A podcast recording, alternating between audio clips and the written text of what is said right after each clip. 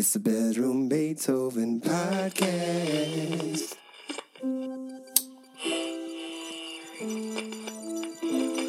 Whoa, you just blew my mind because nobody talks about that shit.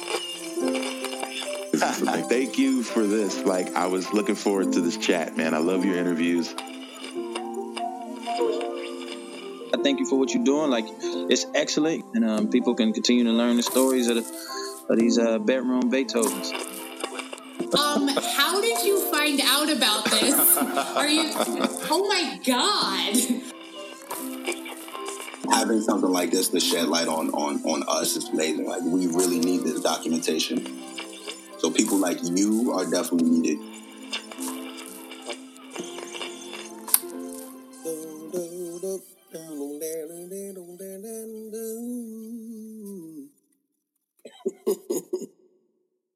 Episode 40.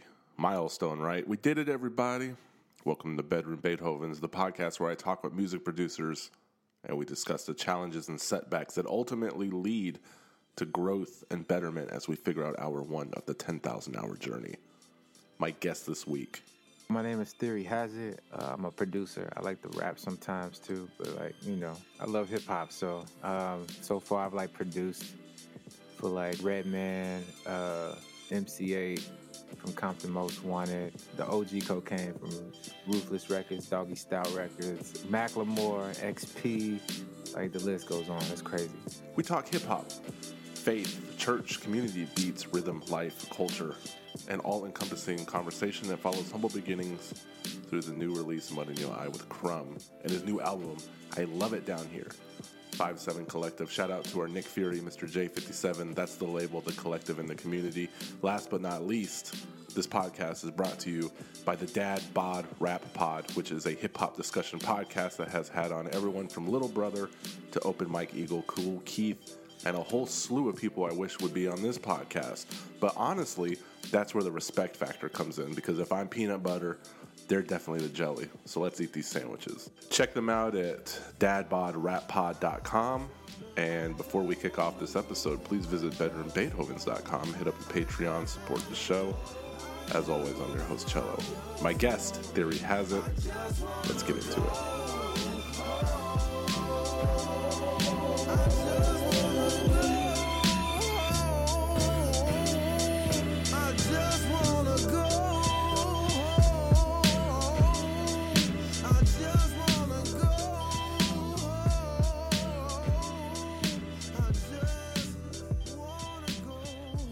I was curious about Instagram specifically, so I went to your first post. I don't know if you're familiar, man, but 8 years ago, your first post was you posted a picture of Cannon Beach, and it had 3 likes on it. And do you know who one of the people who liked and commented on that picture? I have no idea. Leon Bridges, man, 432 weeks ago, before anyone knew who he was. Oh, Leon Bridges. Yeah. No, he's the homie, man. He's a fan, and you know, like, it's weird because now I'm a fan of his. Like, yeah, he was just working at like a bar and grill in Texas and playing open mics when he made that comment. I was like, wow, like I don't think people know the connection between you two. So that's really cool. Yeah, that's kind of wild. Yeah. And I gotta wish you a happy early birthday, man, because it's coming up. How do you know this stuff, man?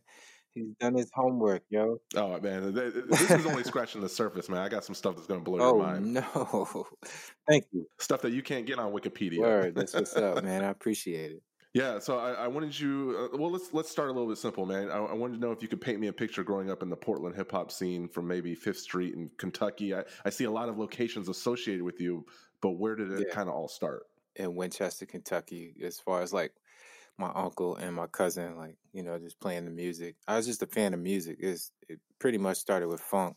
The rest is history with the 80s era of, like, you know how that breakdance wave came through, and you know what I'm saying. And you know, my cousin was a mixtape DJ too, so Winchester, that's where l8 was made. Yeah, love l8. What happened in Kentucky to where you had to move in middle school to Cincinnati? Because in your 11-year-old mind, like, maybe what off the bat did you notice between, like, Kentucky and Cincinnati? Like, what was the biggest contrast? I would say, like, I guess black people. Like, like I was like missing my hood, like, because we moved in an area where it was like really like on the like the outside of like Cincinnati at first, but I was always going back and forth to Cincinnati as a child, you know, because like my mom's best friend, you know, she's like my godmother, and you know, they went to college together, and so she was always around, you know what I'm saying? We was always going back and forth to Cincinnati. It was kind of like a smooth transition, but like hitting the school there, like, because we went to a different school than in a different neighborhood from where my godmother lived, you know what I'm saying? So it was weird. It definitely put me in a different place, like mentally, but I got closer to the music for sure there, because I became more introverted. Did you link up with Hi-Tek there? Because I know you guys kind of share the home base. At the age of 14, I did. Yeah, it wasn't so much of a like a tight connection at all, because he was just like anybody else working at a studio, you know, just trying to get paid, just working a shift at a studio. He was working at this studio called Beatbox.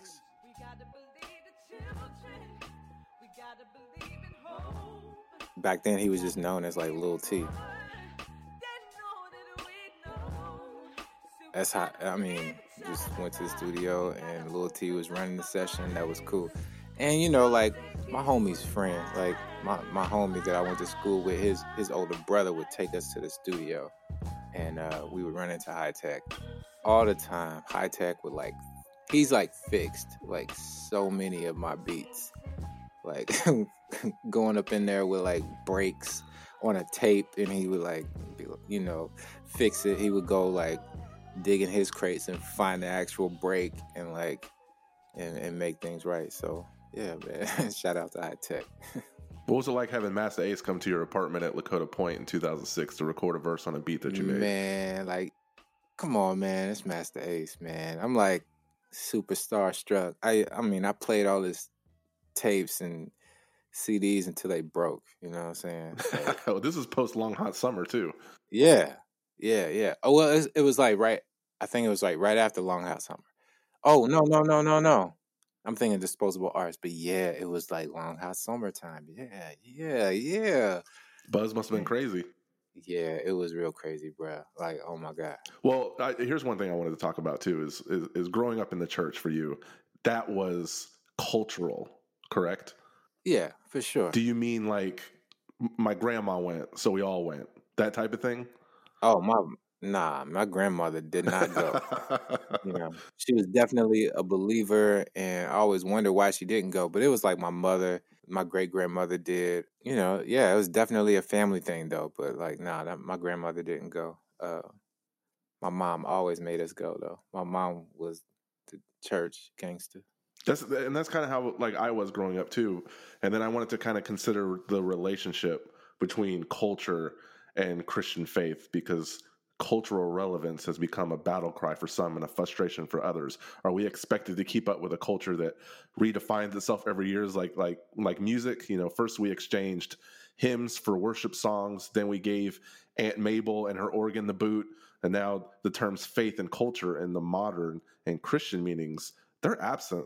On the whole, back in the day, the worldview of the ancient world, we don't view Christianity like that anymore. Should church be progressive? Is religion losing the war against technology? How do you feel about it? Like maybe the church in 2019, how do you feel about it nowadays? I think just like anything else, like it should be used. You know, I think technology should be used as a tool. You know what I'm saying? Like, I think the church has the ability to grow. Some are growing, you know, with technology and doing new things. I think that's important. I think it's important to keep it all. It's almost like, you know, kind of like knowing your history and then also, you know, making history and creating and doing new things. Tradition is cool, but of course, you know, you have to like move forward. I remember going to my boy's house and his wife was homesick, and before I knew she was sick, I said, you know, hey, shouldn't you and the kids be at church? And she said, oh, well, our church streams our services live online. Like you can literally watch live on any device you own anywhere, or catch the message on their podcast. And we, you know, it's just like they've modernized the worship space, and it threw me for a loop for a minute. Nah, I mean, that's dope too, but it is also important to be there, you know, be present in the present, you know, be there in the flesh, you know what I'm saying? Be around people. As much as I don't like being around people, I know that it's important for me to be around people. So, but yeah, for sure. Yeah, that works just, I mean, just fine too. So, and then the relationship with like your ideology and music, coincidentally, there's another Portland MC named Braille. He kind of went that route as well. And it's like, you know, Shades of Grey was dope. It garnered praise. It gave him respect nationwide. It was a strong debut. And then he shut his label down and went full Christian rap. I'm not equipped to battle. This man can't live alone. Built on the rock. Evil infiltrates my home. And I'm too honest to God to cast the first stone. Fear factor got me thinking the turn. Run the opposite way. Options fade. Opposition tossing grenades. I'm not trained in the art of war. I'm not running wild chasing beef like a carnivore. And I don't know if he lost momentum in the game, but people, I feel like, are fickle. They're either going to want you to be 2 feet in the pool, they're either going to want you to be like full scripture rap, or they don't want you to dabble. You can't be in between, so it's kind of tough. Yeah, for sure. Yeah, but like, you know, from watching it all, you know, I believe he definitely like made that decision. Like, he was very adamant about that decision, you know what I'm saying? It wasn't like nothing really made him like do it for real. Like, he just that was his heart, you know what I'm saying? Do you feel like it's in Kanye West's heart, or do you think it's more of a PR stunt or a cash grab, or he's taking advantage of the culture? Man, you know what? I don't know, but if I was him, if I was really, really about it, you know, I would chill out. I wouldn't have put out an album. You know what I'm saying? If I was really about it, I wouldn't have put out an album. I would definitely chill first. And then, like, maybe, you know what I'm saying? Maybe put out an album, like, later, a year or two down the line or something like that. But if this is, like, really, like, helping him, and this is not, like, you know, clout chasing or publicity stunt, like, then, yeah, I mean, I'm for it. I mean, but I'm not a fan of it right now. Like, I'm not feeling it. Like, I know he's been a thorn in your paw for a long time, because there was a demand for Christian rappers spearheaded by Vic from Holy Culture Radio, and you and Wonder Brown made the definition. You put it up on SoundClick, and the next thing you know, people are obsessing with the old Kanye, and people are hounding you for copycat beats. Theory Hazard was making soulful beats first. Theory Hazard was putting the good book in his rhymes before last week when Jesus is King came out. Theory Hazard was doing it 15 years ago, and at this point, Kanye West must be like a rash that you can't scratch away. You know, if you said you were a bit bothered, I wouldn't blame you. Oh, no. I mean, not in that sense. It was just, I'm more concerned about his soul and his heart and, like, the heart of it all, just period. Like, I'm just more concerned about, like, where he is. No, we're all concerned, like, for his mental health, for sure. For sure. Yeah, you know what I'm saying? But, like, as far as, like, you know, like, the comparisons and stuff like that, it's whatever, man. Like, people do that. People gonna do that anyway, like, with everything. Hey, you're taking them better strides than me. I never really got the copycat beats thing. Like, hey, make me a Pharrell beat or make me this. I'm like, well, why don't you just go ask him? You know what I mean? So... Right. You're taking a lot more positive than I would. I mean, for me, like, before, like, really, like, it was the RZA. Like, so if I was copying anybody, it was the RZA. You know what I'm saying? Like, it was Madlib. Just where I was at, like, you know, people weren't really onto, like, the Woo like that. They weren't fans of, like, Loot Pack. Well, one of the songs that put you on the map, I Just Want to Go Home, that was purely autobiographical? Yeah, that was. So after church, I got cussed out for being high in the choir stand. Stuff like that really happened. Yeah, for sure. Yeah. Well, 13 years later, like, I don't know how tired you are of hearing about the song, but there's something that I wanted to get off my chest, and I'm not just saying this because you're in front of me, but you put out a song in your 20s. And in the entire history of hip-hop, at least in my opinion, it has the best storytelling I've ever heard. What is your concept? If you're telling a movie, we see a lot of movies. How are you going to tell your movie differently? And I feel like your bars told a unique story, because before the chorus even kicks in, before it even gets started, in the first verse alone, you let people know at a young age you did drugs, alcohol, rolled with a bad crowd, rebelled against your parents, rebelled against the church, got pulled over by the cops, received a sentence, repented your sins, That's all before the first chorus even kicks in. And I feel like there are some rappers who can't even tell that much of a cohesive story in an entire album. Well, you did in just 116. So wow. That's what's up, man. I appreciate that, man. That's crazy. You know, it was just, you know, I was just keeping it real on the mic, telling the story, you know. That was a part of my testimony, so yeah. And my mama hated who I hung out with, but mama allowed it. And that's always the line that always stood out to me. Can you explain that a bit? Oh, man. I mean, like I was saying earlier, my homie, and it's like I put people on blast. Like my homie I went to school with, his brother would take us to the studio. Okay, mind you, like his brother was 7 years older than us. And so, of course, we got into trouble. You know what I'm saying? And I got, you know, like hanging around him. I'm around his friends too. Like his friends are older than me too. Like, you know what I'm saying? So like that's pretty much it right there. I'm hanging around them and, you know, they wilding out, you know what I mean? And I'm like, you know, do I join in or what like I just want to rap, like. And it's interesting. So, The World According to Theory was a very interesting EP because it was around the time your daughter Eden was born. Yeah. And, you know, when my daughter was born a few years ago, I'm a graphic designer by trade, and I freelance, so my hours are all over the map. I'd have to hold my daughter in my left hand and work with my right hand, navigating the mouse in Photoshop, and I did that for about 6 months. And I imagine if you're a creative like me, you probably had to craft that EP using one arm and then the other arm using the SP505. Yeah. It must have been a very, very interesting process. Yeah, for sure. She ended up on like a song or two. Not on that one, but like while I was making that, I was making the necrology joint like right after that. And so like, yeah, it was crazy. I don't even know how I did it. It's weird. It goes by so fast, like the time. So yeah. You finished up school 4 years straight, but you didn't enjoy it. Like it had to be done. And I'm seeing a common theme. Like I want control. Yeah. I mean, that was like one of the main reasons I went to school. I was just like, I want to learn how to do it all. I want to be in control.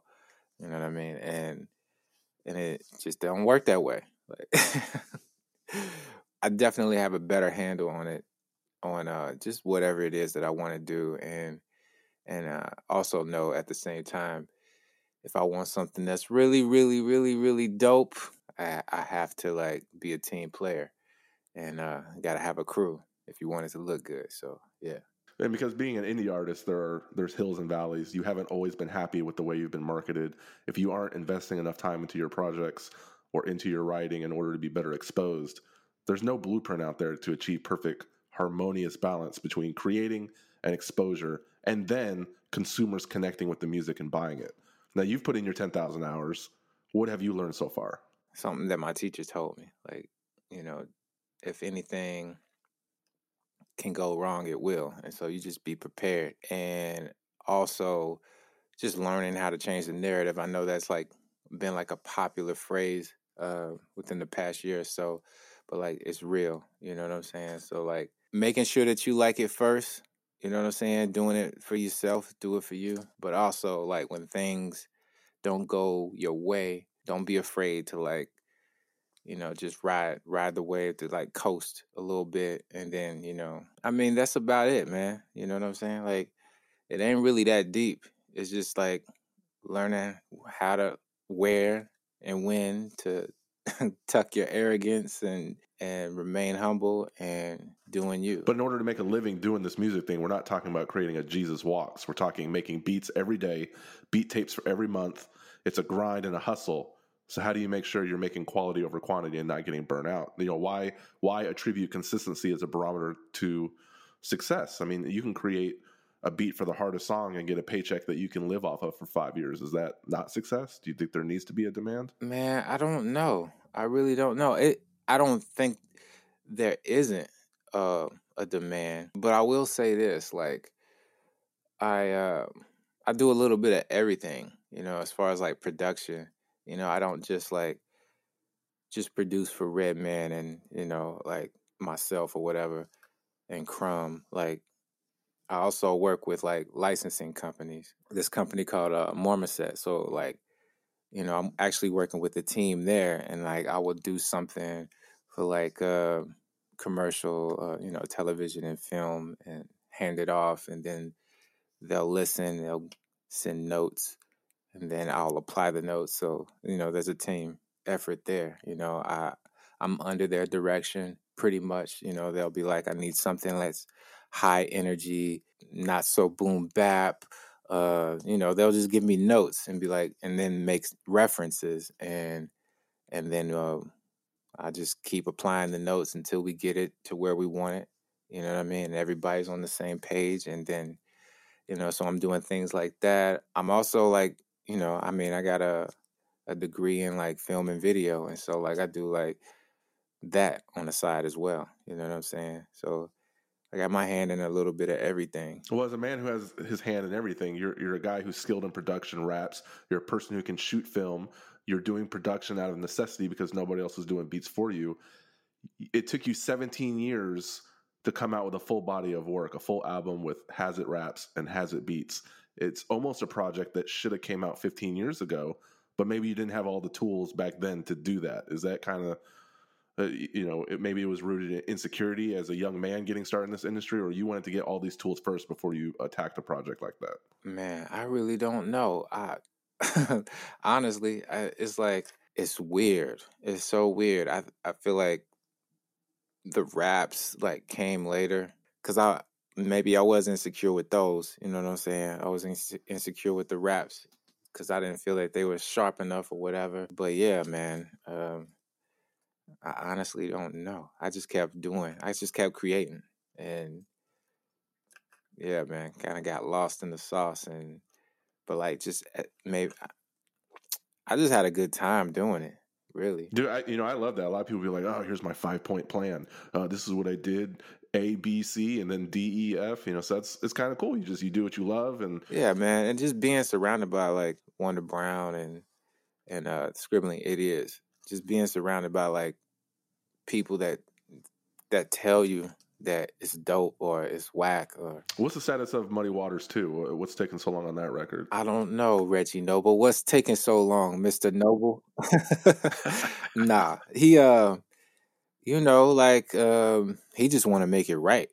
You know, he wants it to be right. If it's gonna be released, it has to be like right. You gotta make sure he's messing with the right people. But he is about to drop an EP, and I have like a couple on the EP. I have a couple on Muddy Waters too, but like we've been working. Me and him alone have enough to put out an album, but it's not gonna happen because of like sample clearance and also just like, you know, what's gonna sound right on the record. You know what I'm saying? So, but yeah, he's just trying to get it right. Yeah, look for the EP. I don't know what the EP is gonna be called, but he's gonna drop the EP first and then Muddy Waters too. I have an unpopular opinion, and for those that don't know why the first Muddy Waters was such an important album, Redman, I think, remembers his Muddy Waters album and his work with Method Man. It went on to change Def Jam forever, because Def Jam, they needed something, because I guess at the time there wasn't too much music flowing through Def Jam to pay the bills, and they put the Muddy Waters record out, and it brought them so much money. So people associate Muddy Waters with Redman saving Def Jam, and that's such a grandiose idea. I don't think a sequel album is going to be able to accomplish as much as that one. I know that's an unpopular opinion, but I think a lot of OG rappers are going to the well, and they're coming out with sequel albums. I don't think anything can live up to the iconic originals. So it never can, you know what I mean? Because it was a specific time that came out, you know what I mean? And with that time, then there's these feelings. Like it was a totally different feeling then too. So I mean, and sonically, things were different. So yeah, but I mean, hopefully he'll be able to do the same for this time, but just different, if you know what I mean. Absolutely. I mean, I'm not saying I'm not excited about the record. I just know how monumental the first one was. So, right. Yeah, you know, I'm in agreement. You posted on Twitter, and I couldn't agree more, that 2019 is the year of the MC and the producer project. So let's talk about that Crumb album. It's been a week. Mm-hmm. How has the reception been? Maybe the euphoria has worn off, the dust has settled. Are you happy with how the project came out? Oh my goodness. I'm still getting hit up for that. Like, and make love, making out and break up, saving every pay stub from the God of Jacob and Moses. Decompose till the book closes, off the chain, off the hook. I mean, it's a blessing.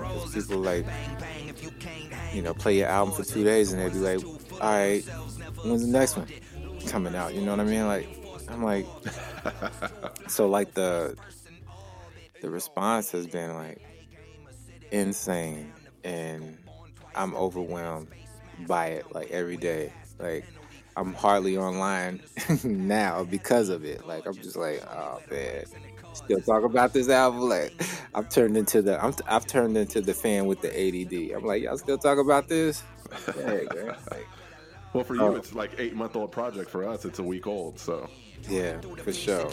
But was it really him? Lapping up the water like an animal or human being. Acting how I wanna, but I'm rapping how I really mean. Vaseline. Hey, I was drinking agua from the grotto, sprung a bottle of Moscato. But like, yeah, man. Like, it's been great. I mean, I'm speechless. Well, it seems like you're happy with the outcome. There were 9 songs that didn't make the album, and instead of scraping it or not scraping it, you wanted to do something special with it. Now that we've established that you're happy with the album, can you walk me through the decision of maybe the decision-making process in going the route of not trimming the fat, maybe turning it into a double album? But it seems like the way it came out is the way you wanted it to come out. But maybe there was a decision like, hey, let's keep all the songs we did, come out with a double album. Maybe let's not put it on cassette. Oh, no. Well, yeah. See, most of these ideas come from Crumb. And so, you know, that's like that's like joints on, you know, the SPAT EP that I wanted on, like, here's Mud in Your Eye. You know what I'm saying? But I just kind of like followed his lead. I trusted him, you know, because he kind of like had a system. You know what I mean? He had a listening party.